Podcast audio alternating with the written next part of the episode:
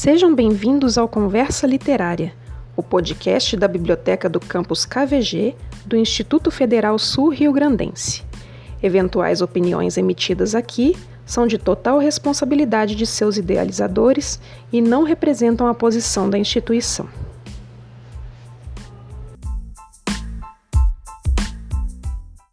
começar para aqueles que já estão aqui, depois o pessoal vai chegando, a gente vai conversando um pouco mais. Então a live de hoje, então lembrando que a gente faz todas as quintas-feiras, agora às 17 horas a gente faz a nossa live literária, né? Então todas as, toda semana a gente tem temas diferentes, variados, temas diferentes gêneros.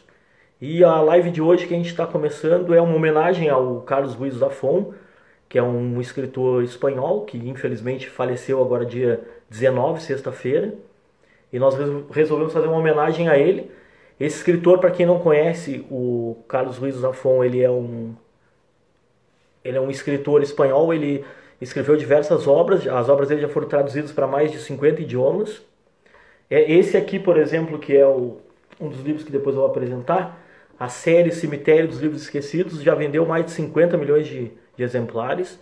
Então é um escritor muito conhecido. Ele, depois de Cervantes, ele é o escritor mais conhecido do mundo, dentro da Espanha. Então é um escritor que nós admiramos muito, por isso que a gente resolveu fazer essa live. E como a gente conversa entre nós, essa a gente faz essa live porque a gente acredita também que os escritores renomados como o Zafon e outros tantos outros, eles acabam que, que eles não morrem, né? Porque eles ficam eternizados em suas obras ali. Então é bom que a gente consiga seguir sempre em frente ali, não é com tristeza, e sim o objetivo dessa live é fazer com que as pessoas possam conhecer as obras de Zafon, para aqueles que não conhecem, e aqueles que conhecem as suas obras para recordá-las, né? Então, eu vou começar aqui, hoje teremos a participação de, de, de ex-alunos, frequentadores assíduos da biblioteca, que vão estar aqui para brilhantar nossa live. Vamos começar com a Lalesca, depois com a Lohana e depois com o Arthur, que vai encerrar nossa live. Então vamos lá, vamos dar início ao primeiro convidado de hoje.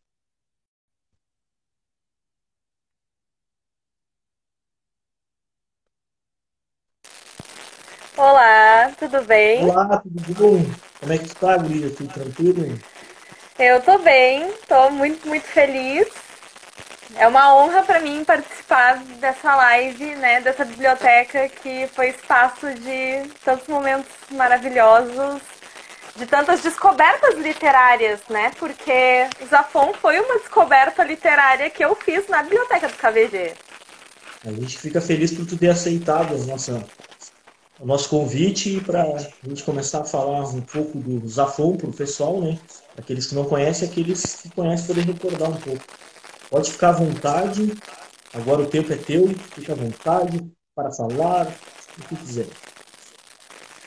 Beleza. Então, para começar assim, eu resolvi pegar justamente. Não é o primeiro livro que eu li do Safon, porque o primeiro livro que eu li do Safon foi Marina, que é um livro maravilhoso, também vale a leitura, como todos os outros. Mas é o primeiro livro da saga O Cemitério dos Livros Esquecidos, que é A Sombra do Vento. Para mim esse livro ele é muito muito interessante porque ele começa com toda essa questão do do Sempere, né, e do Daniel, que é esse menino que ele perdeu a mãe, só que ele ainda é muito ligado com esse essa essa imagem da mãe dele é muito forte e aí um dia de repente ele esquece a imagem da mãe dele e esse dia e ele fica extremamente frustrado com isso, porque ele esqueceu a imagem dessa mãe e para consolar ele, o pai dele levou ele num lugar mágico dentro de Barcelona, no cemitério dos livros esquecidos, que nada mais é do que uma biblioteca de títulos raros, no qual ele encontra um livro.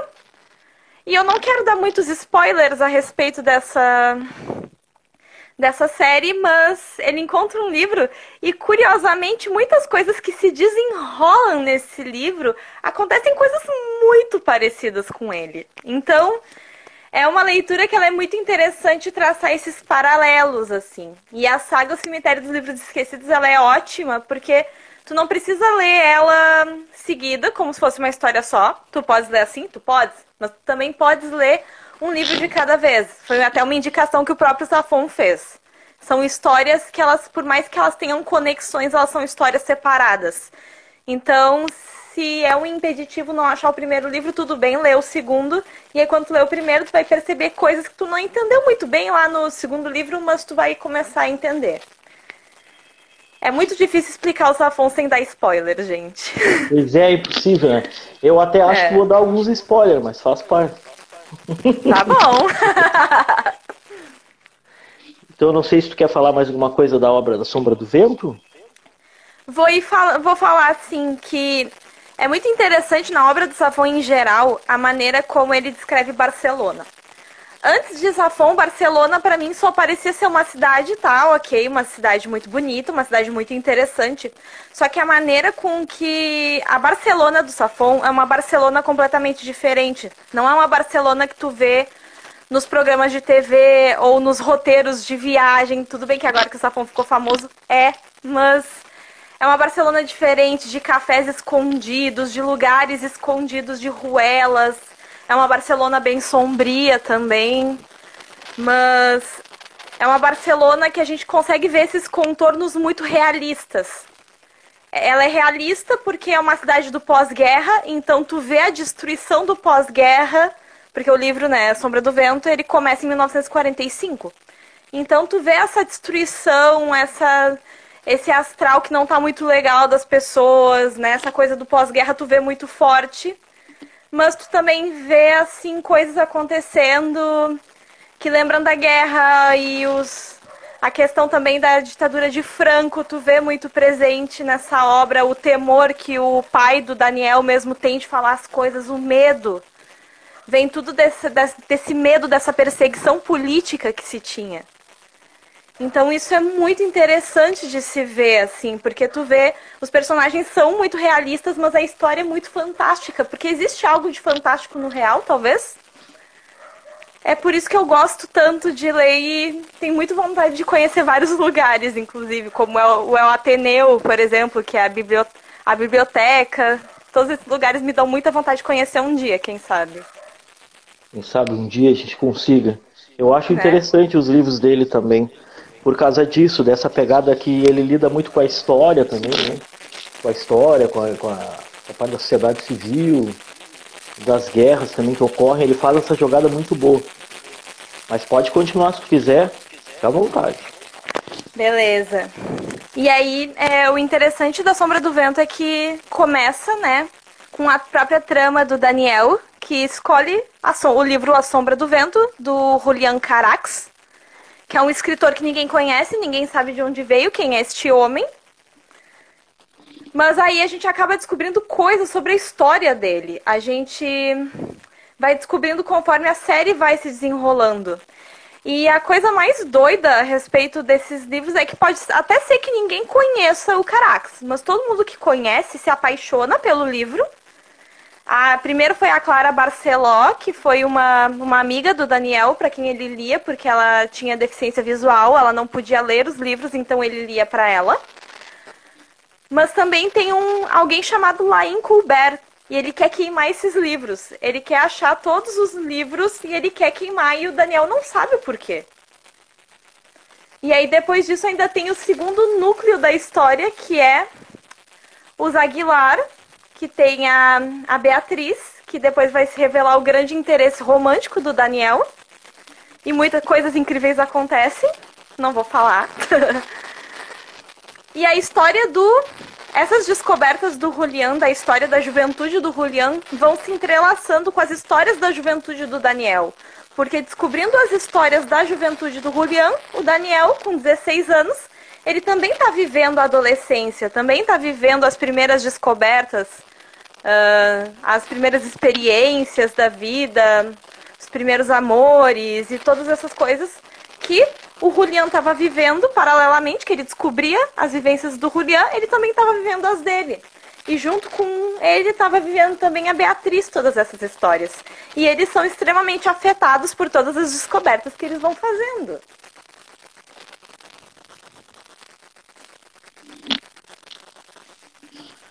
Então tu acredita, não quer dar mais spoiler então? Não, eu não quero. eu não quero. Com... Sabe que quando eu fiz o. Eu disse, tá, eu vou falar do o Jogo do Anjo, né? Que é o segundo livro da, da série Cemitérios dos Livros Esquecidos. E aí eu fiquei assim, Baco, como que eu posso fazer para não dar tanto spoiler? Mas algumas coisas, tipo, ah, isso eu tenho que falar, não tem como. Pois é. Um, para eu poder, poder introduzir a, a história do Jogo do Anjo, eu vou falar que tem uma personagem que é muito importante no Jogo do Anjo, que é a Núria.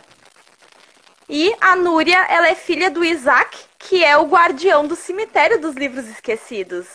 E é graças a Núria que a gente tem essa história. É muito importante essa personagem, né? E aí que a gente vê assim só de ouvir falar e aí nas, nas outras histórias esses personagens vão ganhando corpo e vão ganhando histórias e histórias muito interessantes. E tem também, claro, o meu personagem favorito, que é o Fermin. Fermin é meu personagem preferido. O Fermin nada mais é se, acho que se Sancho Panza e Dom Quixote se fundissem num personagem, esse personagem seria Fermin Romero de Torres. Porque ele tem toda a fantasia do Dom Quixote, mas ele não é o personagem principal como o Dom Quixote era no Dom Quixote. Ele é o fiel escudeiro do Daniel, que é essa pessoa mais reservada, mais contida, mas ele que tem todos esses rompantes de de grande senhor e de grande personagem, assim, tanto que muitas vezes ele rouba a cena do protagonista. Justamente por ser muito esperto, tem um passado misterioso aí, porque Fermin não é o verdadeiro nome dele. Mas o Daniel descobre ele como um mendigo depois de acontecer uma coisa que o Daniel não queria ver. Ele descobre o Fermin então eles vão construindo uma grande amizade, que é uma das bases da história do Cemitério dos Livros Esquecidos. Esse do Fermin é muito legal mesmo, a história dele. Eu até gosto bastante. E, e o do, os livros do Zafon é legal por causa disso, que às vezes os personagens secundários acabam, tu acaba que gostando mais do que o personagem principal, algumas vezes. Sim, porque o Semperi é o Semperi, sabe? Tipo, ele tá ali, ele é. Ele tava ali, entendeu? Foi isso. Ele tava ali quando tudo aconteceu, mas. Quem é que tem as grandes sacadas? É o Fermin, é o Isaac. Às vezes até. É meio que nem Harry Potter, sabe? Sim. O personagem principal, ele é o principal, só que ele não é, ó oh, meu Deus, a sumidade da história. Ele não seria o que ele é se não fossem as tramas que envolvessem ele. Ele seria uma pessoa comum, nossa, uma pessoa comum. Então por isso que é legal, porque é muito humano. Qualquer pessoa pode se pode se identificar e se incorporar assim, como se estivesse vivendo a história. É um daqueles livros que realmente te tiram do teu lugar. Tu não tá na tua realidade. Tu vai e tu viaja junto. É como se tu fosse o Daniel, é como se tu fosse o Fermin. Tu se identifica, assim, talvez não tanto com o Fermin, mas com o Daniel, com a Beatriz, tu acaba te identificando com esses personagens, porque eles são muito humanos. Eles têm defeitos, eles têm qualidades, mas também, também tem algo muito fantástico que permeia eles. Então, mais nenhum spoiler? Não, até que tu, tu te desse muito melhor que eu. eu sempre, eu e a Jaque, a gente conversa. A Jaque, só tu dá muito spoiler. Eu digo, não, mas é que eu precisava falar daquilo, não tinha como. Sim. Tu, tu, tu, tu, até agora tu não deu spoiler nenhum, tu conseguiu ficar sempre centrado. Eu talvez dei um pouco mais de spoiler, mas. É que tem coisas do livro que fazem assim, caem os teus butiás em todos do bolso, então... Pois é, mas por mais que tu fale dele, sempre, quando tu lê, ele faz dizer, pá, mas não tem como. Tu não é tipo, não acredito vendo. Eu vendo, Isso. não acredito. Então não sei se eu posso falar do meu agora, ou tu quer falar um pouco do Sombra do, Vento? Eu acho que eu vou deixar aí, mas uma coisa eu tenho a dizer sobre o Sombra do Vento. O interessante é que ele transita desde os pobretões até os muito ricos. Então a gente vai descobrindo coisas, inclusive, das classes nobres da, da Barcelona, muito rica e muito industrial que se tinha. A gente vai descobrindo também, assim como de vai de, realmente de mendigos a milionários a história e vai sempre transitando. Ela não se passa estática num lugar só. Vai conhecer vários pontos dessa Barcelona aí do Zafon. E isso é bem legal, assim, porque tu conhece também coisas sobre livrarias, o que são importantes nos livros, assim, porque, como o Safon próprio disse, os livros é que são as verdadeiras estrelas do livro. Especialmente dessa saga. Porque seguido a gente vai vendo esses livros serem irem além deles próprios para afetarem a vida das pessoas como os livros de fato afetam a vida das pessoas. Eu não sei o que seria de mim sem os livros. E eu não sei o que seria de mim se eu não tivesse lido aquele livro. Talvez eu fosse uma pessoa diferente. Não tivesse frequentado a nossa biblioteca. Ah, maluco, Sim! Cara, não tem que fazer a propaganda, eu né? Tá louco? Tô até construindo a minha própria aqui, ó. Eu tô vendo atrás aí, hein? Tá louco. Organizado por ordem alfabética. Mas tu é louca lá? Cheio de livros, é isso aí. Tem, tem que ir formando a sua própria biblioteca. Sim. Sim, é bom. Então, o meu livro, se tu quiseres me interromper, tu fica à vontade, tá bem? Pode deixar. O meu livro é esse daqui, eu acho que vai estar espelhado para vocês. Mas é a segunda, o segundo livro da série, o Cemitério dos Livros Esquecidos. Ele é bem, eu achei bem louco assim, porque quando tu lê ele, tu começa a ver que tem conexões com o primeiro. Então, ele se passa em Barcelona dos anos 20, o que é antes da Sombra do Vento, né? E, e o personagem principal é o David Martin. O David É. Martin, ele é um escritor que ele tem muitos talentos, mas que ele acaba sendo pouco valorizado, né? Aí o que eu achei interessante dele, do, do, do David, é esse que no início o Zafon ele coloca ali que ele tinha ele, ele tinha uma paixão por livros, né? Só que ele não. Só que ele, o pai dele não gostava que ele, que ele, que ele lesse, ele achava que era bobagem. Disse assim, ah, isso aí é bobagem, tu, tu vai ficar gastando dinheiro com, com livro e leituras. E aí o pai dele tem um episódio que ele bate no filho dele, que é no, no David, né? Ele dá uma surra no filho dele. E aí ele pega e vai pro. Ele vai pro Sempere e Filhos, que é uma livraria que tem nesse do. do. do jogo do anjo, né? Uma livraria que- familiar. Isso, e sendo né? que essa Passa de livraria. pai, filho, avô, etc. Exatamente. E ele é o avô, o avô e o pai do, do, do Daniel, do, da Sombra dos Anjos. Eu achei muito doido. Porque o primeiro livro começa ali depois do segundo. E tem conexão. Só que tu consegue ler como tu falou. Não tem problema tu ler o, jogo do anjo primeiro, ou, ou até o Labirinto dos Espíritos. Você consegue permear que é tranquilo. E aí depois que ele toma essa surra, ele leva esse livro pro, pro, pro, pra livraria do Semperi e, e Filhos, e o senhor Semperi diz para ele assim, ó, se tu quiser guardar esse livro de uma maneira que tu possa proteger ele muito, eu tenho um local que eu posso te levar. Aí ele pega e diz para ele assim, ah, não, por enquanto não, só vou deixar o livro aqui, isso quando ele era pequeno. Aí depois ele começa a escrever, o David começa a escrever os seus livros, né? Ele escreve alguns contos ali em jornais com crônicas policiais ali. E a- só que ele não fazia muito sucesso, ele ganhava pouco dinheiro ali, era pouco reconhecido. E aí depois ele ah, nesse meio tempo aí, o Andreas Corelli, que é um editor francês, ele começa a mandar cartas para ele, para casa do, do David, pedindo para que ele escrevesse um livro para ele.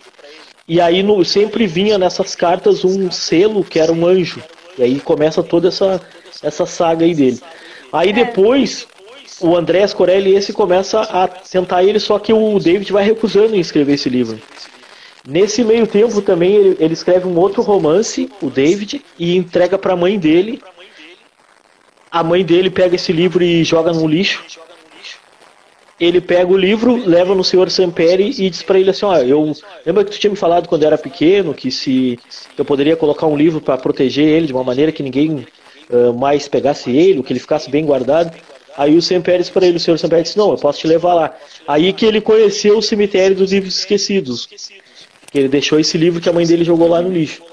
Pode Vitor. parecer que é muito. Oi. A Pode falar. Claudinha, beijo Claudinha, perguntou pra nós qual é o nosso livro preferido do Safon. Pô, aí ela quer me arrebentar, Respo... porque aí. Pois é, né? Mas assim, respondendo a minha saga preferida do Safon, que eu, eu li alguns livros, uns na biblioteca, outros eu peguei emprestado do Arthur, que vai entrar aí, que o Arthur realmente é o maior fã de Safon que você respeita. O meu preferido é A Sombra do Vento. Aí depois tu o, que... o livro do fim também, que agora me fugiu o nome. Que feio, mas. Tu, tu, tu sabe que eu gostei do. Eu, achei melhor o, jogo dos hoje, espíritos. Que é o último, né? né? Que é o quarto. É, o último. Os meus preferidos são o primeiro e o último. Eu gostei Por do. Por causa de uma personagem específica. Esse jogo do hoje eu achei legal porque tem uma pegada também sobrenatural, né? Que eu achei interessante. Porque... Só que é, é, no início parece que é tudo loucura da cabeça dele, do David. Só que depois tu começa a perceber que não é isso. E que aí tu começa a ter uma pegada mais sobrenatural, que depois não é tanto assim. Lá pro final tu começa a perceber. E acaba que nesse. que ele. Depois ele acaba aceitando, né? O Andrés Corelli, ele, a proposta dele, que era uma proposta recusável. O Andrés Corelli uh, uh, ofereceu para ele fama, dinheiro e saúde. Como o David ele estava com problemas de saúde e tinha perdido o amor da vida dele, já estava no. Ele disse: oh, eu vou aceitar isso aqui vou começar a escrever um livro. Só que o livro é como se fosse um novo evangelho que ele queria escrever. Para poder, no caso, influenciar as pessoas e tudo mais. Quando ele começa a escrever li esse livro para o Andrés Corelli, acaba que começam a acontecer coisas macabras junto com ele. Então tem intrigas, assassinatos, romances, tragédias que vão acontecendo no decorrer que ele está escrevendo o livro para o Andrés Corelli, né? Aí acaba que depois ele descobre também que o Andrés Corelli esse ele, ele tinha um segredos perturbadores, era meio macabro. E é um, é um livro muito legal, assim. Eu gostei muito. É. Para ter uma base, eu comprei ele agora há pouco. Eu não tinha lido ainda. E eu li, acho que em três dias, quase. Porque é. É, esse é ruim do, do, do Zafon, né? Seria o incapaz de ruim. É quando começa a ler, tu quer terminar. E às vezes tu até esquece, assim, tu tá, tá todo escuro, lembra de, meu Deus, eu não acendi a luz. Nossa, eu queria ter essa disposição para ler os meus livros do mestrado, que eu tenho para ler o Zafon. É, é algo muito sempre. envolvente. Exatamente. É algo muito, muito envolvente, assim. E é interessante falar que, né, nesse livro Jogo do Anjo, a gente tem esse personagem novo, Davi Martin, que é algo que, que é um personagem que ele tem mais a ver com o Semperi do que a gente imagina, né? Exatamente. Bem... É algo bastante. E tem, e tem a, a, Isabela até, que eu achei interessante de Isabela. comentar, que a Isabela é assistente do David, só que ao mesmo tempo ela é a mãe do, do Diego, né? Do Daniel, Daniel. aliás. Ela é mãe do Daniel, só que depois no Sombra do Vento. Então é uma, ele consegue ligar as coisas sem ter uma cronologia. Isso que é muito doido. Mas é um livro bem legal que eu super recomendo. E eu achei da saga, eu achei isso melhor. Por incrível que pareça. É legal mesmo. E tem a questão do anjo também, ele é presente da Núria. Porque tanto o Isaac, né, que é o pai da Núria, ele tinha um jogo com a filha. Por isso que é o jogo do anjo. Que era uma estatueta de mármore. Que dentro dessa estatueta ela era oca. E dentro dessa estatueta eles iam trocando enigmas e charadas. E eles iam fazendo toda essa conexão entre eles, assim. E isso tem muito a ver. É o jogo do anjo. E essa estatueta vai aparecendo em outros lugares e é uma das coisas mais legais é catar os chamados easter eggs. A obra do Safon ela é cheia de easter eggs, assim. Tu, tu imagina as coisas acontecendo tudo ao mesmo tempo, assim. Como se. Como é na vida, assim, tu imagina. Tem uma coisa que acontece ali no momento, mas tá acontecendo a mesma coisa naquela hora e tudo ao mesmo tempo, assim. Isso ao que é legal. Tempo, e o mais Ao legal disso é, é, tu mesmo, por exemplo, tem, tu achou um outro detalhe que achou que achou interessante. Eu achei um outro, é interessante porque o livro ele é tão ele, ele é tão bom porque cada um tipo, ah, eu prefiro esse. Ah, isso aqui eu achei legal. Sabe o que tu falou agora desse do bronze? Eu disse, ah, é real mesmo. Eu acabei que eu nem anotei isso. Da, da, do, da estátua de bronze do anjo. Sim. E aí esse anjo ele vai aparecendo e a Isabela vai aparecendo também conforme a gente vai desenvolvendo a saga e a gente vai sabendo detalhes e, e muitas coisas, porque a Isabela a gente sabia muito dela naquela imagem idealizada que o Daniel tinha dela e o Juan também, que é o pai, né? que é aquele detalhe, assim, aquela coisa da mãe que morreu muito jovem, Daniel só tinha quatro anos, né?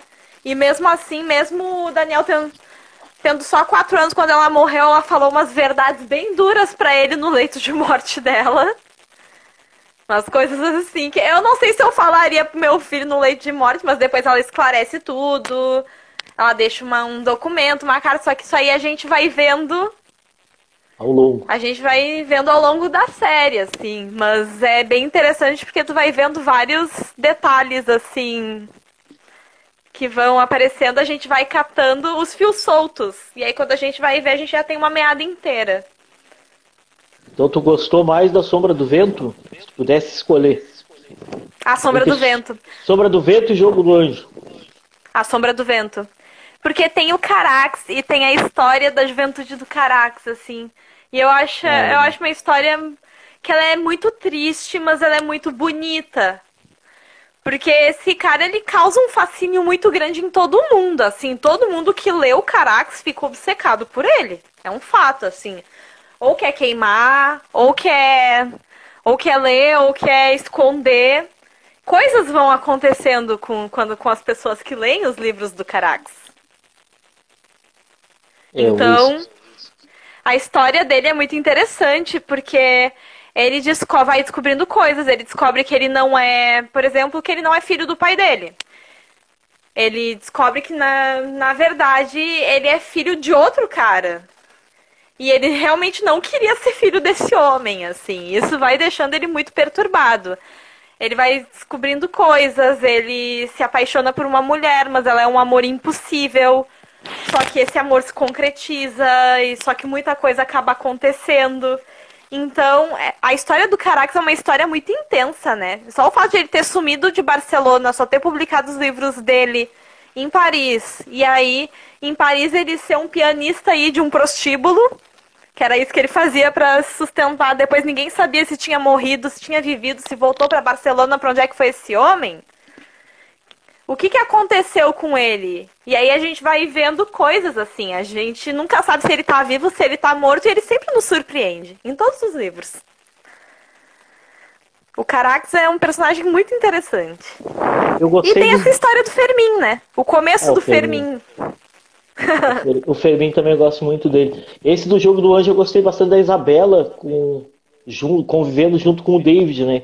Tem uma pegada sentimental e ao mesmo tempo divertido, assim, o diálogo entre eles é bem divertido.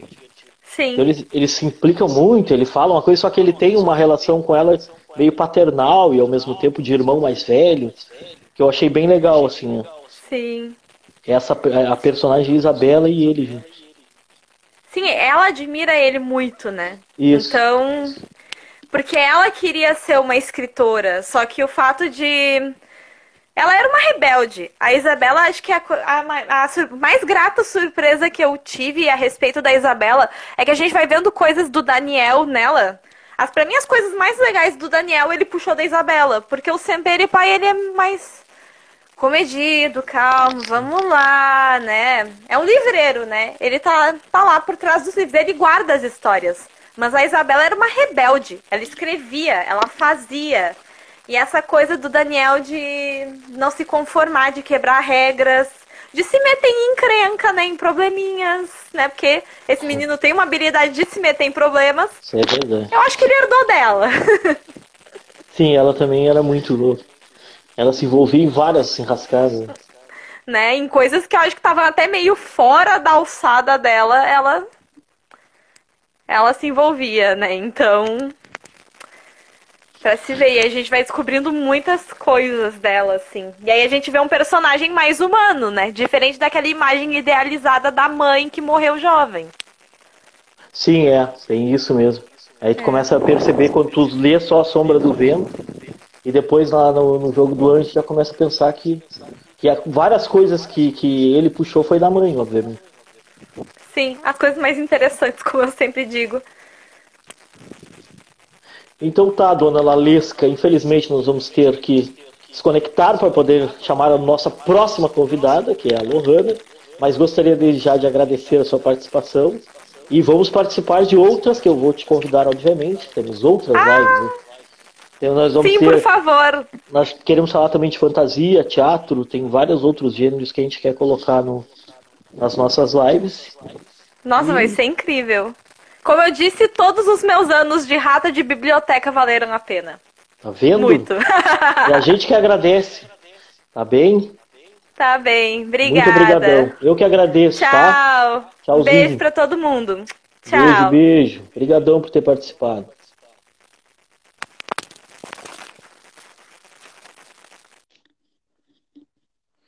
Agora vamos chamar a próxima convidada, que é a nossa querida e também querida Lohana. Vamos ver. Oi! Olá, tudo bom? Como é que Estou tu tá, hoje- Guri? Tá bem? Tudo bem, tô indo, né? Lendo bastante. Vai, Agora o mais importante. O importante é tentar conseguir conciliar a leitura, é o mais importante. É verdade. E a Aninha, cadê a Ana? A Ana tá aqui, né? Ela tá com vergonha de aparecer agora. Tá, tu me aparece aí. Mas daqui a pouquinho eu convenço. Daqui a pouquinho eu convenço ela de vir. Brincadeira, tia. A Ana não quer aparecer na, na live. Então, Não, e a, e a gatinha ainda tá dormindo também. Essa daí também não quis aparecer agora. também não gosta de aparecer. Não, Brincadeira. no finalzinho, daqui a pouco a Ana vem aqui. Se no finalzinho tu leva ali o celular pra lá pra mostrar as Sim, sim, vou levar ali pra elas, pra elas aparecerem um pouquinho. Sim. Então fica à vontade, Lohana, para trazer as suas obras, até músicas, parece que trouxe para nós. Pois então, eu não, eu não consegui ver o início da live. Não sei se tu conseguiu colocar ou alguma coisa assim. Eu acho que coloquei a música. Eu só não sei se saiu o som, mas tudo bem. É, eu não consegui ouvir o início, mas assim, ó. Agora, seguindo essa linha de que vocês estavam, que vocês estavam falando do, da tetralogia do Cemitério dos Livros Esquecidos, e também comentar que eu ainda não li o meu livrinho novo, que é o jogo 2, e vocês já estavam me dando várias diquinhas aí. do de spoiler tro... vários spoilers, assim, não, mas. ah, mas é bom, tipo, não tem como realmente falar dos livros da Afonso sem dar um spoiler, porque tudo é importante, realmente. Toda. Tudo que ele fala tem. Em algum momento vai ser importante. Então, tudo que a gente falar, por mais que a gente tenha dado algum tipo de spoiler, ainda vai ser mais interessante quando a gente ler realmente, porque a gente vai entender o contexto. Ah, mas uma coisa interessante dessa série de livros é que ele fez ah, praticamente só um álbum, ele fez um soundtrack, assim, do pros livros, porque ele, além dos livros, além da, da- de escrever, ele gostava de. Ele tocava piano. Isso é uma coisa que me interessou bastante, porque ele fez tipo, uma série de músicas para a série de livros. E, e eu, foi que eu, que eu passei para vocês que elas têm o nome das músicas, o nome dos livros, tem músicas por livros e tem músicas, tipo, que fala ah, de momentos, tipo, o Daniel e o Fermin sendo detetives naquele momento do livro. Aí tem, aí tem- são, são músicas, tem parte das músicas que são divertidas, já tem outras partes que são mais melancólicas. E é, tipo, é basicamente os livros, sabe? E, e, tipo, tu, muito tu escuta e tu imagina certas partes do livro com aquela música. Eu, eu sou suspeita a falar, porque eu gosto muito daquele tipo de música, mas eu achei muito, muito interessante quando eu descobri. E essas músicas todas estão disponíveis no site dele, que tá para download e ali para ouvir ali mesmo. E eu achei isso muito legal. E, bom, eu eu ainda tô no meu início de Zafon, eu acho, que eu, eu, eu ainda tô, já sou apaixonada, mas ainda tô no meu início. E eu vou, trouxe para vocês hoje dois livros dele, que é O Príncipe da Névoa e O Palácio da Meia-Noite, que é da, da trilogia, ahn, trilogia da Névoa, é alguma coisa assim, do Nevoeiro, alguma coisa assim, não me lembro agora. E O Príncipe da Névoa foi o primeiro livro que ele lançou da, da trilogia. E ele já no início do livro, no, no prólogo, acho que do livro, ele já coloca que ele não quis mudar nada quando ele publicou o livro, porque ele fez esse livro para um, para uma, não é uma competição, alguma coisa assim, que ele ganhou um, foi o primeiro prêmio que ele ganhou desse livro, e é um livro, um livro de literatura infanto-juvenil, e mesmo sendo um uh, infanto-juvenil, é uma história que, tipo, que te prende muito. São só 180 páginas, uh, e é uma coisa que tu lê em um dia, assim, se tu quiser.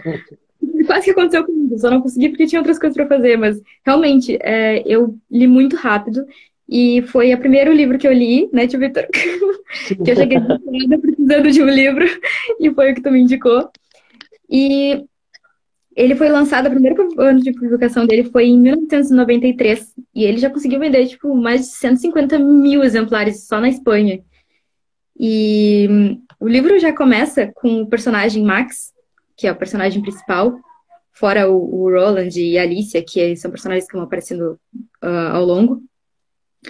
E eles estão, a família do Max, eles estão saindo da, de, de outro lugar, eles estão indo, fugindo basicamente da guerra. Que é o que vocês estavam falando, uma coisa interessante, que o Zafon consegue trazer tudo muito para a realidade. Por mais que toda a literatura dele seja basicamente fantástica, eu acho, seja mais uh, um pouco fora da realidade, mas dentro da realidade. Isso é muito interessante. Porque ele traz uma história de um espírito maligno que, tipo, vem e, e ajuda, depois volta para cobrar ajuda mas nisso num contexto tipo muito real, com histórias de pessoas muito reais. E isso ele já conseguiu mostrar no primeiro livro dele, no livro Infanto Juvenil, e eu achei isso muito incrível. E foi a minha entrada para Zafon na vida assim, que veio da o começo de tudo. e no meio dessa história tem aquela relação a Tati Claudinha ali falando que ela é apaixonada por esse livro. Uh, no meio disso tudo tem aquele jardim de estátuas que parece que não são estátuas, porque parece que constantemente elas se mexem, e não se mexem de uma forma agradável, mas de uma forma muito assustadora. Uh, tem aquela a casa pro, pro, que o Max e a família dele se mudaram, que conforme eles se mudaram, a casa era meio assombrada com o espírito do filho da, da antiga família, do Jacob, que ele, misteriosamente, ele faleceu e a família meio que sumiu, assim. E a casa é meio que assombrada por causa disso. E ao, ao, ao, continuar do livro, assim, ele descobre fitas, uh, tipo, fitas cassetes, vídeos caseiros que foram feitos pela família. E uh, ali tem várias coisas que ficaram da família ali naquele porão. E ele descobre ali o jardim de estátuas pelos vídeos, ele vai, ele investiga, que é aquela coisa de livros de, de, suspense, né? As pessoas nunca ficam na sua, sempre tem que ir atrás do perigo. e ele vai, é aí ele, ele descobre que as estátuas realmente se mexem, ele consegue enxergar isso. Uh, tem aquela coisa que eu falei na última live, que eu comentei sobre esse livro, que essa, essa imagem, esse espírito que parece que aparece durante o livro, não é que ele tenha uma forma, que realmente é, é, é meio que ele seja o príncipe da névoa, mas ele muitas características dele te lembram um palhaço. Isso é, isso é uma coisa que me assustou muito no livro. porque, porque no próprio Jardim de Status é um momento que aparece a descrição dele como palhaço. E eu, isso foi o momento que eu mais me assustei no livro, eu acho. Em tudo isso tem essa história misteriosa da casa, tem ligação com o Farol, que é o avô do Roland, que é o menino que o Max conheceu na cidade, que eles acabam uh, ficando bem amigos. A Alicia, irmã do, do Max, também acaba se aproximando. O Max vê que a Alicia não está se sentindo muito vontade na casa e começa a se aproximar dela. Isso é uma coisa bem legal, porque eles colocaram uma relação de irmão muito, muito próxima que eles têm. A Alicia acaba tendo um, um romance com o Roland. E nisso, tipo, várias coisas vão se desenrolando, tipo, do porquê que, o que, que aconteceu na casa, o que, que aconteceu no farol, que o avô do Roland nunca saiu do farol depois de um acontecimento no passado. E, e, e é incrível, porque a história do livro pode não ser a história, uma história, um final feliz, sabe? Mas o Zafon consegue te cativar. Uma história infanto-juvenil, primeiro livro dele, que ele fala que ele não mudou nada, porque ele queria ter a essência da história. E ele te cativa, mesmo não tendo um final feliz, mas, tipo, uma coisa encantadora, uma coisa que, tipo, que te envolve. E, bah, isso foi, assim, ó, foi a melhor entrada, acho que eu poderia ter, né? E depois eu fui indo, assim. depois fui, fui para outros. Aí eu fui para outros, né? Ainda ganhei um de presente da minha querida biblioteca, que foi tá essa vendo, rapaz? Tá louco! Foi de aniversário, né? Eu vou ter que me exibir, né, tio Vitor? Não posso deixar. e o outro livro que eu quero falar é o Palácio da Meia-Noite. O Príncipe da Neve, o Palácio da Meia-Noite ali na biblioteca, então eu não tenho eles aqui comigo. e é é outro livro infanto-juvenil, que é o segundo livro da saga, da, da trilogia da Névoa, que é, ele tem 270 páginas, também é pequenininho e também te envolve. Apesar que eu acho que nesse livro ele já não deu tanta importância para os outros pros personagens secundários. Ele conseguiu, tipo, separar bem, deixar tudo muito muito bem separado, eu acho assim. Ele conseguiu diferenciar os personagens com forma que tu, de uma forma que tu acaba te te envolvendo com eles, mas ele deu mais importância para os personagens realmente principais, diferente do que ele faz com os outros livros. Com os livros mais atuais dele, que ele já consegue trazer tudo junto e tu te interessa por tudo no livro, tudo mesmo, tudo te chama atenção, tudo ele chama atenção no livro. Uh, esse foi publicado em 1994 e a história se passa em Calcutá. E ele traz uma Calcutá diferente, sombria, com, com uma certa presença luminosa que acaba indo, que é a, que é a mãe dos gêmeos, que os gêmeos uh, Ben e Cher, acho que é assim, eles são separados assim, bem no início, assim, recém-nascidos, por conta de esse vilão que tem no meio do, do livro, que é o Jawahal, que eu fiquei surpreendentemente surpreendida no final do livro, quando eu descobri quem era o Jawahal. E, tipo, ele é a presença maligna que fica atrás dos gêmeos durante todo o livro. Que, porque eles, como eles foram separados no início, ele, por algum motivo, ele tem um motivo concreto para ir atrás deles. Só que isso vai se revelando durante o livro. O Ben ficou num orfanato e a avó, que é a mãe da, deles, uh, mãe da, era a mãe da mãe deles, a avó Ariane ficou com a menina Cher, e elas tiveram uma vida completamente diferente da do Ben, que viveu num orfanato, que teve. Ele construiu amizades uh, nesse período de vida dele. E agora, quando ele está completando 16 anos, que é as regras do orfanato, que eles têm, depois dos 16 anos, eles têm que seguir a vida, uh, acontece tipo, uma série de coisas que muda aquelas aquela vida que eles tinham, tipo, constante, assim, que era uma coisa normal. Mas, assim, no momento que eles completam 16 anos, tipo, tudo muda. Ele conhece a Fergie no primeiro momento, ele quase se apaixona por ela, mas a avó já não, já corta ali os laços. E, aos poucos, ele vai descobrindo que eles são irmãos. Uh, tem também essa coisa forte que ele traz nesse livro, uh, por conta de ser, acho que de ser um livro infanto-juvenil, que é a força da amizade de infância. Porque todos os acontecimentos da, desse livro a Chober Society, que é a, uma sociedade secreta que os, as pessoas, esses amigos dele têm do orfanato, que eles se encontram no Palácio da Meia-Noite. Uh, eles, tipo, eles são, eles se ajudam muito durante todo o livro. Uh, durante todos os acontecimentos que tem, todas as, as coisas uh, sombrias que acontecem nessa Calcutá diferente que o Zafon traz, os amigos estão ali para ajudar. E no final, eles ainda estão ali. No final, todos estão ali.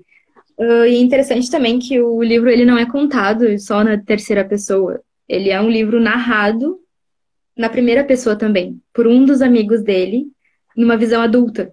Ele já é adulto, ele é, se eu não me engano, ele é formado em medicina, e ele está contando a história uh, do passado, contando de cartas que ele recebeu dos amigos depois que eles se separaram, depois de toda a tragédia que é o final do livro. Uh, mas aí fica voltando, indo e voltando no Ian, que é esse amigo que está narrando o narrando a história, e também conta na terceira pessoa, que é enquanto está acontecendo algumas coisas que o Ian não presenciou e nem recebeu cartas. Então é uma, é uma narrativa diferente, sabe? Ele divide a narrativa entre o Ian e a narrativa normal de, de do autor mesmo escrevendo. E, e mais uma vez, o livro também é, tem essa, é, essa coisa de não de não ter um final propriamente feliz, mas é um final muito interessante e, como eu disse, eu fiquei surpreendida com quem era o Jawahal e fiquei com cara de idiota por não ter visto isso antes. é, é, isso que eu queria falar, assim, e, ah, assim, eu agora tô indo para as outras, uh, outras fases do Zafon, que é a série do Cemitério dos Livros Esquecidos, eu li o A Sombra do Vento quase duas vezes, porque eu tive que começar a ler, parar, ler de novo. E agora eu vou começar o jogo do anjo, que eu já vi que é bem interessante. Já notei que traz várias coisas, como eu já tinha lido uh, sobre. Traz várias coisas, vários pontos, e que essa coisa que o livro não. Eles não têm uma ordem exatamente, que tu pode ler de qualquer jeito, e isso é incrível, isso eu acho muito fascinante. Bom, e é isso. E queria agradecer a minha participação e o convite. A gente que agradece a participação. Muito obrigado por ter participado e aceito participar.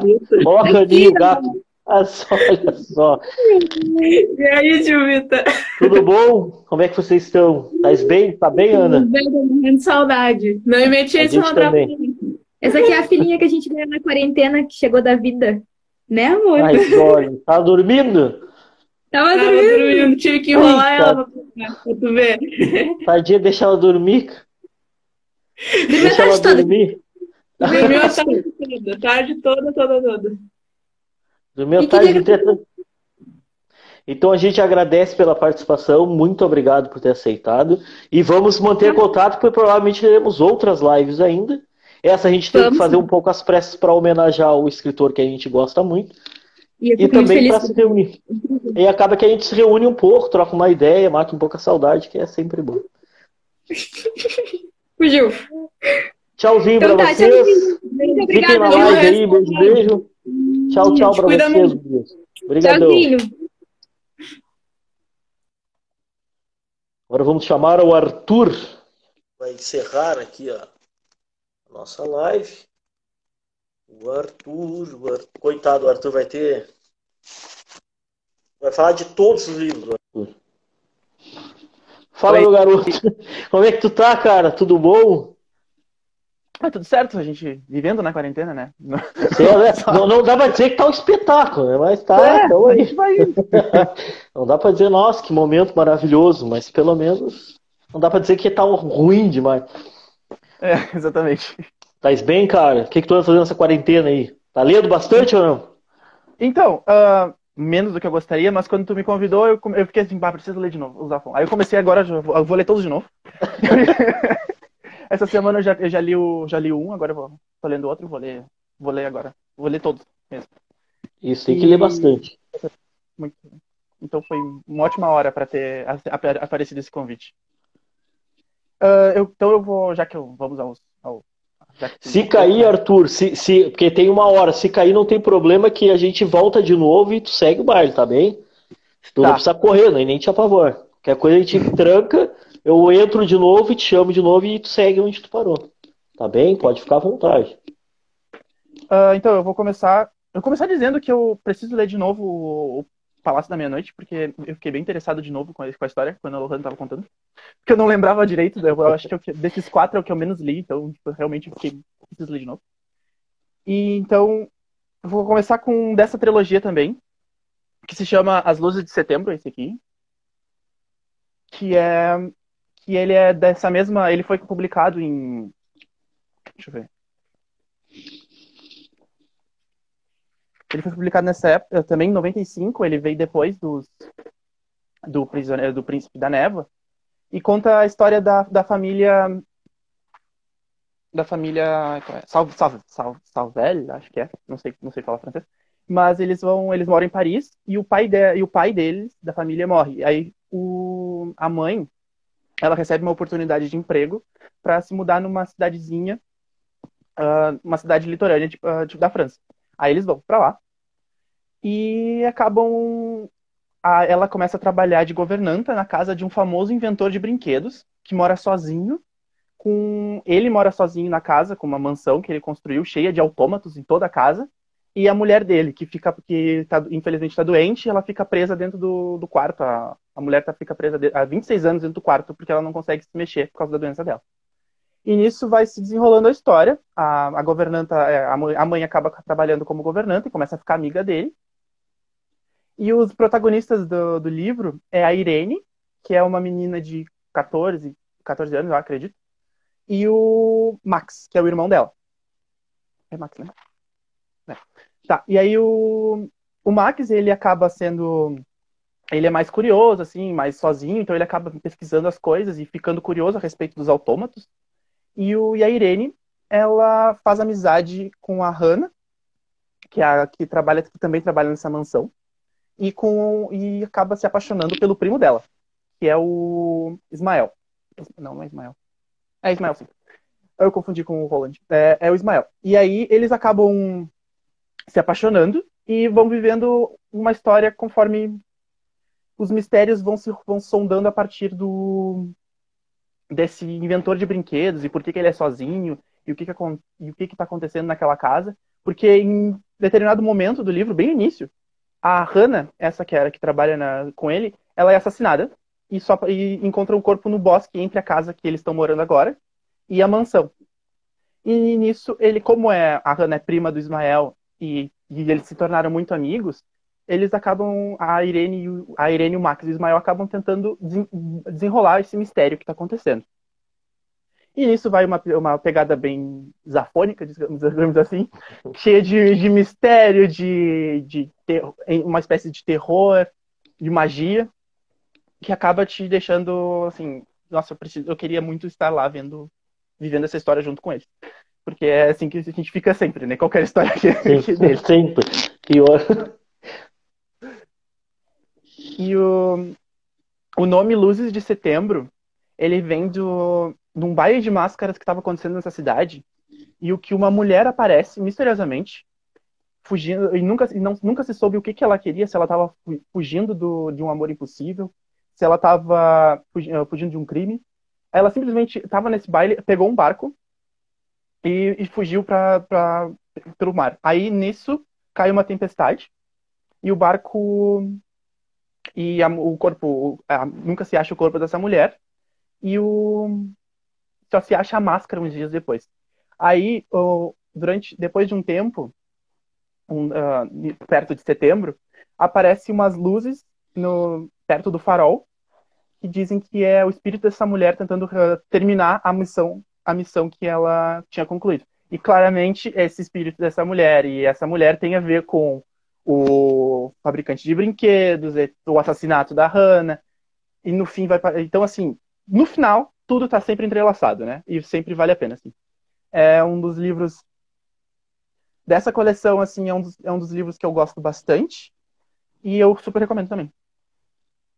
Aí, quer falar alguma coisa agora? Eu faço, posso falar? Não, passa. Agora é, agora é contigo, cara. Tu é o ator aí. o Protagonista aí, eu- da live. Depois eu queria falar de um dos que é o. Se não é o.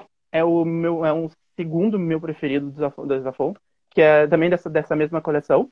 Eu acredito que seja o último que foi lançado. Não, não foi não. Ele foi até. ah, Não. Ele é de, é, ele é de 99. Que é, o, é, que é o Marina. Esse aqui. Esse aqui é um, um- Eu acho que é o livro que eu mais li do Zafon, de todas as vezes. Que eu, fico- eu fico assim. Bah, eu tô mal. Preciso ler um livro. Eu pego esse aqui e leio de novo. Eu, assim, eu tô bem, quero ler um livro, eu pego esse aqui e leio de novo. Porque eu adoro demais esse livro. Inclusive, eu acho que é o livro que eu mais dei de presente pras pessoas também. Eu fico assim, ah, eu vou dar de presente um livro, vou dar o Marina, porque é perfeito. E aí, Eu digo, pega esse aí que esse aí é garantido. Esse aí eu sei que é bom. sim. E a, a história, ela se dá no, em maio de 80. Ela se passa em Barcelona, que desses, desses quatro livros eu acho que é o único que se passa em Barcelona, realmente. Os outros, eles.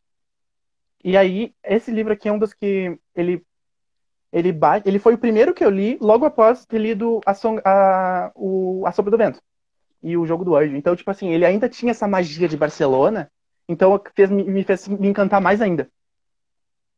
Esse começa assim, num orfanato, o Oscar Dry, ele vive lá e ele foge do orfanato no horário de almoço. E nisso ele vai, ele vai caminhar pela Barcelona antiga, vendo a magia dos casarões ah, antigos, onde as famílias elas não têm mais tanto dinheiro, mas elas ainda guardam aquele glamour antigo, então elas se escondem naquele aquele ambiente e ainda mantém essa esse ar de, de magia, digamos assim, a Barcelona antiga. Aí, num dado momento, ah, ele para num portão. E aí entra um, e vem um gato, e, e o gato entra no portão, e ele vai atrás do gato. E ele entra nessa casa. Nessa casa, ele encontra um, ele entra, vai entrando assim, e nessa casa tem uns quadros de uma mulher belíssima. E tá tocando uma ópera. Depois, claro que tudo se relaciona, né? E aí, essa, aí ele acaba olhando, ele, tá, ele fica olhando encantado para os quadros, ele acaba ouvindo e ficando ouvindo, e aí ele tem um. Perto de uma, da me, de uma mesa, assim, tem um relógio. Aí ele pega o relógio e alguém se levanta nesse momento. E aí ele se assusta e sai correndo. E é assim, come, assim que começa toda essa história dele, dele, do desenvolvimento. Aí ele fica com tanta vergonha disso que no outro dia ele vai lá para devolver o relógio. Todo, todo envergonhado, assustado, né? Só que, estranhamente e surpreendentemente, ele é, ele é recebido com afetosidade. Assim, ele fica, ah, então foi. O, ele é recebido pela Marina, que é a, é a menina que mora lá, e pelo Herman, que é o pai dela. E o Kafka, que é o gato. O, então aí ele recebe o. Ele recebe o relógio de volta e eles acabam se tornando amigos. A Marina e o. A Marina e o Oscar. Uh, nisso, ela pergunta para ele assim: Tu gosta de mistérios, então, né? Porque tu veio aqui por causa disso. Aí ela, ele, sim, então eu tenho um mistério para ti. Me encontra aqui no domingo, eu acho que no domingo de manhã. Aí, feito, ele vai lá, eles se encontram e eles vão pro cemitério de pro cemitério Aí eu não lembro o nome do cemitério, mas é um cemitério que é muito recorrente nas obras de Zafon, assim. Ele sempre aparece porque é um cemitério que é um cemitério mágico que some nas brumas assim. Assim, assim, assim que ele começa, sempre descreve o cemitério. Nisso, no cemitério, eles vão. A Marina fala assim: fica, vamos ficar fica esperando. E eles ficam esperando até que, num dado momento, chega uma mulher, toda com um véu todo preto, assim, e ela chega com uma rosa vermelha. Ela deposita uma rosa num túmulo que não tem nome, que só tem uma, uma mariposa negra. E nisso ela vai embora. E, ela, e aí a Marina diz que essa mulher ela, ela vai lá todo, todo domingo. Monte, Monte Rui, isso aí. Obrigado. Uh, ela vai lá todo domingo e eles não sabem o que, que é. E aí nisso eles, aí eles seguem essa mulher e encontram e vão, e vão seguindo ela até que eles chegam num, numa casa onde tem uma estufa. E aí nessa estufa eles uh, vão estão lá mexendo alguma mexendo assim, aí começa a cair a noite. Aí ouve, eles ouvem algumas coisas estranhas e se assustam e saem correndo. Só que nisso o Oscar ele tinha achado um álbum de fotos e ele leva esse álbum com ele. Aí no orfanato, esse álbum, é, alguma coisa, ela aparece no, no, no orfanato buscando esse álbum. Uma coisa que fede muito a decomposição e, e morte. Então ele vai atrás e aí essa coisa rouba, pega de novo o álbum. E nisso eles ficam. Eles não. Nisso desenvolve mistério, assim. Então a Marina e o Oscar eles começam a, se, a, a, a desenvolver a amizade deles enquanto a, a Marina, a, o Herman, ele tá meio, ele, ele apresenta, apresenta que tá doente, e aí eles vão pro hospital, eles vão levando no hospital, então, tipo, fica toda essa da fragilidade da, da saúde dele, de como que, se caso acontecer alguma coisa, o Oscar vai ficar sozinho de novo. E vai desenvolvendo esse mistério. E uma coisa que é bem interessante nesse, nesse livro aqui é que, assim, por exemplo, lendo aqui atrás, por exemplo, tu não vê nenhuma indicação do que, que é o mistério, do que, que vai acontecer. Uh, não diz nada, só diz assim que o Oscar ele sumiu por, por sete dias e sete noites e ele apareceu. Depois de novo, assim, contando o, que foi o mistério. Então é muito, é muito interessante porque tu vai descobrindo tudo lendo o livro. Uh, outra, tá, eu vou, vou, vou, falando um pouco mais então do, do que, que foi o mistério. Sem dar muitos spoilers. Uh, eles acabam indo atrás desse, por exemplo, quando a criatura roubou o álbum, ela ficou, ficou uma foto. Aí, eles, ele, aí o Oscar e a Marina descobrem mais ou menos quem foi, onde foi tirada essa foto e eles vão atrás de um, de um médico. Esse médico, ele acaba sendo bem, bem importante também na história, claro, tá tudo relacionado sempre, né? E sendo e aí ele acaba assim, quando ele vê a foto, ele acaba assim, ah, não, peraí, eu não. Uh, se sentindo impactado por tudo voltar de novo, né? E acaba uh, enxotando eles para fora do, do consultório. E nisso, depois daquele desse momento, ele acaba hum, aparecendo essa criatura de novo lá. Outra coisa que é, tá bom assim. Aí o nisso eles acabam uh, encontrando o mistério de um do teatro, do teatro Gran Real, que foi um teatro com, que foi que foi construído para ser um, um grande um senhor um empresário que era o Migeio Convenic que era dono de uma maior empresa de próteses, que ele acaba, ele construiu esse, esse teatro para a musa dele. Só que esse teatro ele acaba sendo, ele acaba pegando fogo e, a, e nunca ele, ele acaba nunca sendo uh, inaugurado. Então, e depois alguns momentos depois, o, esse empresário acaba sendo encontrado como vários, várias denúncias de, de corrupção e irregularidades e acaba sendo fechada essa empresa também. Então, tipo, tudo acaba começa a, a ruir enquanto eles estão essa dessa história que eles estão descobrindo. E ah, eu não vou mais falar desse, dessa história, porque senão eu vou ficar. Vou ficar... Vai ler toda a história. Não, agora, agora a gente tem bastante tempo, nem te preocupa. mas, mas o que é mais o que é muito interessante é, a, é como vai se desenvolvendo a amizade do Oscar e da Marina. Com, e com o Herman também.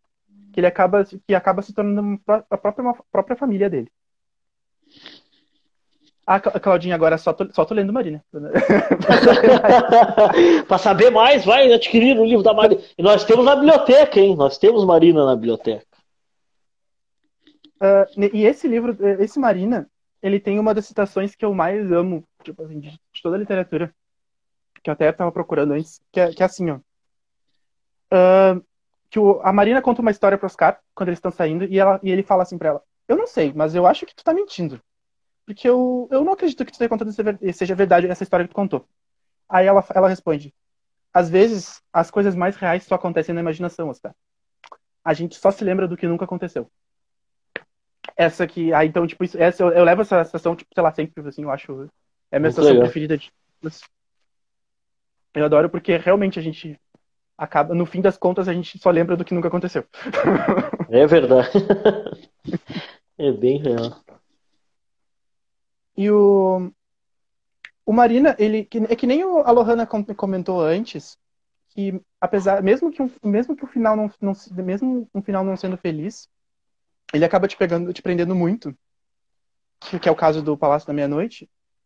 Esse o Marina também, ele o final não é um final feliz, mas é um final adequado, é um final perfeito, assim, fica, tá, eu consigo entender as razões, eu vou, eu vou, eu vou, vou sentir dor aqui, vou, mas eu consigo entender as razões. Eu aceito esse final.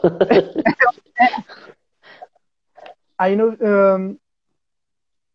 E é isso. O Marina é, é o meu livro preferido, assim, do, do Zafon. É, mas okay. Aí voltando, tá, aí esses, aí assim acaba essa primeira saga, essa saga que ele que ele que ele escreveu pros pro Fanto Juvenil, né? Que é até muito bom, que ele sempre que, ele, que o Zafon sempre escreve. Um, eu escrevi essa, essa, essa coleção para infanto juvenil, para que eu, que eu gostaria que eu, que eu gostaria de ter lido quando eu era adolescente, mas que quando fosse adulto ainda me interessaria.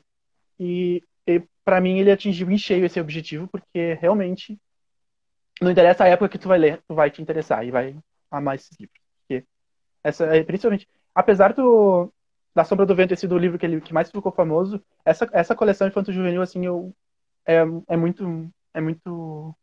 Eu tenho muito apreço por ela. Aí agora, então, vou apresentar os outros dois últimos livros dele, que são da saga do. Labirinto, do Labirinto dos Livros Esquecidos. Cemitério dos Livros Esquecidos. Que o primeiro que cronologicamente acontece depois do. É o, terceiro, que é o terceiro livro da saga, mas acontece depois da Sombra do Vento, porque o, jogo do Anjo, apesar de ser Isso. o segundo, acontece tal. Tem essas loucuras todas que ele faz, o cara perder um pouco a cronologia dos fatos. Eu digo, meu Deus, mas como assim? Que ele é avô do cara que eu já li. Sim. Aí o, esse aí é o Prisioneiro do Céu, que vem depois do Sombra do Vento. Esse Prisioneiro do Céu eu li há muito tempo. Ele começa a contar volta alguns personagens da Sombra do Vento, o, o rival do, do Daniel com a Beia. Então, assim, acontece algumas coisas que vai desenrolando. E também a, ele, tem, ele fala muito do Fermin nesse livro.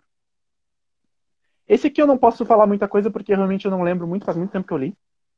Mas eu, e, é, eu sempre fiquei assim, que ele foi é o livro que eu menos gosto do Zafon, de todos, é o que eu menos gosto, mas ainda assim ele é muito bom.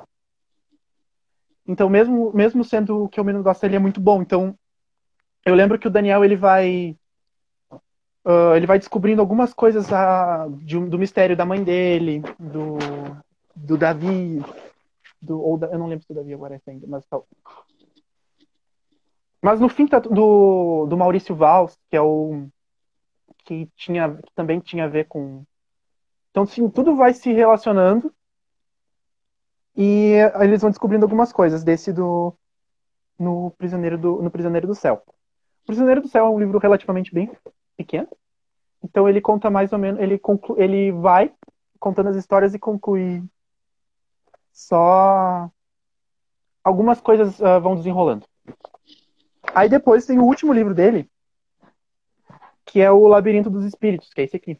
E ele é bem grande, porque ele, uh, ele acaba concluindo a história do da Sombra do Vento. Aliás, a Sombra do Vento não, né? Porque a Sombra do Vento ele é bem fechadinho. Ele acaba concluindo a história do jogo do Anjo e o Prisioneiro do Céu e relacionando as três. Ele apresenta uma personagem que é uma das minhas personagens preferidas também, que é a Alicia Gris, que ela é uma ela cresceu num orfanato com um ferimento de uma ela tem um ferimento de uma explosão na, que aconteceu na guerra e aí ela não consegue caminhar direito, ela tem um ferimento no quadril. Aí ela cresceu com esse ferimento no quadril e com essa dificuldade de caminhar e, e ela se torna uma uma investigadora da, da sendo uma das sendo uma das melhores investigadoras da dessa agência. Ela acaba ela é contratada para investigar o sumiço do do ministro que é o Maurício Valls, que, que é mencionado no, no jogo do eu acredito que seja mencionado no jogo do Anjo, que é mencionado no Prisioneiro do Céu. Ele que esse Maurício Valls agora, que, é, que ele é ministro, ele é o ministro, né? É, o ministro, ele era o presidente, ele era o diretor da prisão de Montjuic, que foi é, onde a prisão, onde o, Dani, onde o Davi Martin foi preso e torturado, onde o Fermin foi torturado pelo, pelo aquele desgraçado que eu esqueci o nome. Um, então, assim, é, tudo, e tudo isso, essas coisas aconteceram enquanto esse Maurício Valls, ele era o, o diretor dessa prisão. Então, ele tava, ele tava, ele tem a ver com, com essa época. Aí depois ele, ele adquiriu o cargo de ministro. Claramente ele tem algum, vamos utilizar uma, uma expressão popular, ele tem um rabo preso com algumas coisas. Então ele acaba sendo, ele acaba sendo sequestrado. Esse cara mesmo, esse desgraçado, do, o Fumero que felizmente tem um fim bem interessante. Um, esse. então, como ele tinha, ele foi sequestrado, ele acaba e a Alicia é, é contratada, ela é contratada para investigar esse sumiço. E nisso ela conhece o Daniel, porque o Daniel também está investigando esse Maurício, porque esse Maurício se tem a suspeita de que ele tem a ver com a morte da Isabela, que até então a morte da Isabela tinha sido por doença. Então, assim, tu acaba descobrindo mais coisas e tu, e tu fica muito instigado a, a, a, a querer saber. Então, o, essa, a Alicia, ela acaba investigando e ela acaba conhecendo outras... Acaba conhecendo o Daniel. E o, o Daniel e a Alicia, eles, eles se tornam improváveis amigos. E acabam descobrindo a, a várias coisas e aí e, por fim a verdade de, por, de, do que aconteceu. Um, deixa eu ver o que mais que eu posso falar. A, a Isabela, a Isabela, não, desculpa, o, nisso também o Daniel ele acaba ele tá num, num com numa crise com meio com uma crise no relacionamento com a no casamento com a Béia e aí eles acabam e aí ele é por causa de toda essa história, porque ele está muito sendo, ele tá muito sendo levado por isso. Ele não consegue viver a vida dele enquanto ele não descobrir o que que aconteceu no o que, como é, o que aconteceu com a mãe dele. Porque conforme ele vai descobrindo mais coisas, ele vai, isso vai tirando a paz dele. E como a Lalesca disse, realmente, nesse livro é o que o, é o que o maior livro, é o que o Fermin mais brilha. Porque acaba contando também a história do Fermin, mais coisas sobre o Fermin. Inclusive, a Alicia, ela conheceu o, o cemitério dos livros esquecidos. Quando essa bomba explodiu, ela, ela foi arremessada em cima do, do cemitério. Nossa. E nisso o, o Fermin, o Fermin é que salvou ela. Então o Fermin ele acaba conhece, ele acaba uh, tendo uma relação com a Alicia de querer. De, e a Alicia, ela sempre vê ele, vê ele de muito longe, ela não, ela não, ele não se aproxima muito. Mas uh, conta muito a história do Fermin e o que, que aconteceu e, e por que que ele, e por que que ele é um o que, que por que, que a gente encontra ele do jeito que a gente encontra no, na Sombra do Vento, né? Porque é uma coisa mais improvável que o, que o personagem vai virar depois. Então, sim, precisa ler sobre o Fermin. Porque esse, nesse livro aqui ele vai, vai descobrir muitas coisas sobre o Fermin que vai, que vai te deixar. Se ele já é o. Eu imagino que para Lalesca foi uma grata surpresa. Se ele já era o personagem preferido, depois desse livro se tornou mais ainda. Porque tu acaba. Porque o Fermin é um ótimo personagem mesmo. E nisso, então, nessa Barcelona do Zafon, que vai se desenvolvendo tudo, enquanto vai o Daniel vai descobrindo a verdade, vai, vai se relacionando com a Alicia. A Alicia vai se descobrindo também. E descobrindo sobre, algumas coisas sobre, sobre ela mesma. E no fim, as coisas são bem interessantes. Vale, vale muito a pena ler, ler essa coleção, por causa que tu acaba querendo ir para Barcelona todo, e conhecer os. todo mundo quer. Exatamente o que quando a Lalisca falou é bem isso no início, assim. Que antes de Lisafon, Barcelona é só uma cidade. Depois, depois tu fica, nossa, preciso, preciso conhecer. E é muito o jeito como as coisas vão se desenrolando e como o Daniel vai crescendo e como a Alicia vai crescendo e como tu vai descobrindo os, os podres que aconteceram na, nessa política, porque todos os caminhos que esse Maurício ele levou para virar o ministro e a derrota e a derrocada dele depois que ele foi sequestrado e o porquê que ele foi sequestrado, porque conforme a gente pode imaginar, ele foi, ele, ele foi sequestrado pelas mesmas pessoas que levaram, que levaram ele para o poder. Então tu acaba vendo todo esse jogo de de milícias, da, de, de, dessa política assim que vai acontecendo por baixo dos panos, que tem que acontece no, no, no, início da sombra do vento, na sombra do vento, no jogo do anjo, todos esses assim, tu vai vendo assim os, tanto a Barcelona obscura quanto essa magia. Então é bem interessante o jeito que, tu, que as coisas vão sendo mescladas e como mesmo assim, mesmo tu vendo toda essa podridão, tu acaba te instigando é muito. Eu acho muito interessante isso, o jeito como isso acontece. E aí eu não sei mais. Acabou. tu não tem mais livro, cara? Porra! Eu já, li, eu já, já, já falaram sobre todos. Falamos todos os livros do Rafon hoje. Brincadeira, uma live histórica aí. Deus o li. Aí, eu não sei se você quer falar mais alguma coisa, fica à vontade que a gente tem tempo bastante agora. Ah, eu não sei, eu, eu já falei do. Eu já falei do, do Marina, né? Que é, que, é o, que, é, que é o meu preferido de todos. Então, eu realmente não sei. É só se alguém quiser perguntar alguma coisa, eu acho. Se alguém quiser perguntar, fica à vontade aí, porque nós estamos aqui para atendê-los. O seu Arthur. Tá grande, Arthur. Tu era pequenininho, cara. Ele é, ele é na biblioteca. Ele é bem pequenininho. Agora eu tô um burro no O Zafon ele é legal por causa disso, né? Que você tem ah, várias gerações que você consegue ler. E a história dele é muito engraçada que aconteceu comigo. Até a história. A, a Lohana, a Claudinho, o pessoal já conhece lá na biblioteca. Eu não conheci o Zafon em 2016. Eu comecei, depois de 2016 que eu comecei a conhecer. Chegou uma menina, entrou na biblioteca e disse pra mim assim: pá, Aí eu queria dar uma olhada nos livros de literatura de vocês. Eu digo, ah, tem esses livros aqui. E ela, ah, você tem uma, uma literatura muito boa, não sei o quê, uma literatura muito agradável. Eu não sei se era antes até de 2016, eu não lembro bem o ano. Eu sei que a gente não tinha nenhum. Aí ela pegou e disse assim, ah, tu, você tem livro do Zafon aí? Eu digo, ah, eu acho que não, de cabeça, vou procurar aqui. Aí eu procurei e não tinha nenhum. Aí a disse, ah, tem, procura por ele um livro, olha, esse, esse escritor é um dos melhores para mim, fala disso, tá aqui, não sei o quê. Aí eu peguei e disse, ah, legal, vou ver. Aí teve um dia que eu estava na livraria na Vanguarda e comprei o livro do Zafon, que foi o Palácio da Meia-Noite. Aí eu comprei e digo, ah, vou ler. Eu li, ele, eu li ele num tapa, assim, acho que nem um dia chegou, eu já terminei todo. Eu digo, meu Deus, livro bom. Aí peguei e doei para a biblioteca.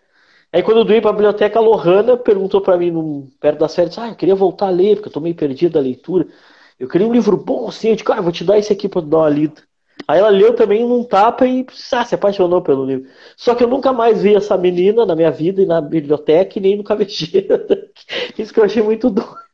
E eu mexia com as críticas, ó, pra ver se a ela veio aqui, falou do livro e nunca mais apareceu. Porque eu nunca mais vi ela na biblioteca, no KVG, eu juro por Deus, lugar nenhum. Eu, digo, é, eu falei, isso, eu falei isso, pô, podia dar um livro, né? Ela chegou lá, ela soltou pra mim, soltou, ah, quem sabe esse daqui, né? eu digo, ah, legal. Aí eu notei, tava na vanguarda, tinha até promoção os livros dele. Eu digo, ah, vou querer esse livro, não, ali. Aí depois a gente criou outros na biblioteca. Mas foi muito interessante é, é, essa, essa narrativa que eu digo assim, cara, eu nunca mais vi a guria, ninguém mais viu. Eu, eu, olhei e digo, cadê essa pessoa, meu Deus? Aí, claro que, obviamente, provavelmente foi alguém que acompanhou, alguém, alguém na, na escola, foi lá e aí tava de bobeira e falou. Mas aí eu já levo nessa parte mais sobrenatural aí das coisas. Nossa, sim, claro. Mas é muito é, essas, coisas, essas coincidências, né? Tipo, tu fica. Falou de Zafon e ainda nunca mais se viu e nunca mais acaba via. se tornando uma coisa importante para todo mundo. Eu nunca mais Nossa, vi realmente. essa mina. E aí depois ali a gente conseguiu a Marina, os outros livros lá. E agora a gente vai tentar conseguir os outros da, porque da tetralogia é muito caro esses livros, né? Tipo, você pegar. E, e, eu, não, eu não consigo, tem, tem que ter o um livro físico, não dá pra mim. Ah, sim, é verdade. Nossa, esses livros do, da, dos labirintos, do, do cemitério dos livros que são bem caros mesmo. Os outros sim. não são tão, mas é, tipo, dá, mas realmente. E é, bem, vai... é bem isso que a Lohana falou, tipo, eles aparecem do nada por algum motivo, os personagens. É, é essa mulher era, era isso, era um espírito. É uma personagem do, do, de algum dos livros dele, só pode ter sido isso. Nossa, sim. Então tá, meu garoto, eu vou deixar tu descansar um pouco. Gostaria de agradecer a participação de todos, todos que continuaram com a gente até agora aqui, agradecer aos que aceitaram participar da nossa live e dizer para vocês que nas próximas lives a gente pode convidar vocês, porque vocês foram muito bons, por sinal. Os leitores assíduos da nossa biblioteca, é sempre bom revê-los. Tá bem? Eu que agradeço, nossa, e ainda mais para falar de, de, desses livros que eu amo demais. E eu vi que tu tem, ba... tu tem bastante livro, então dá pra tu falar bastante aí.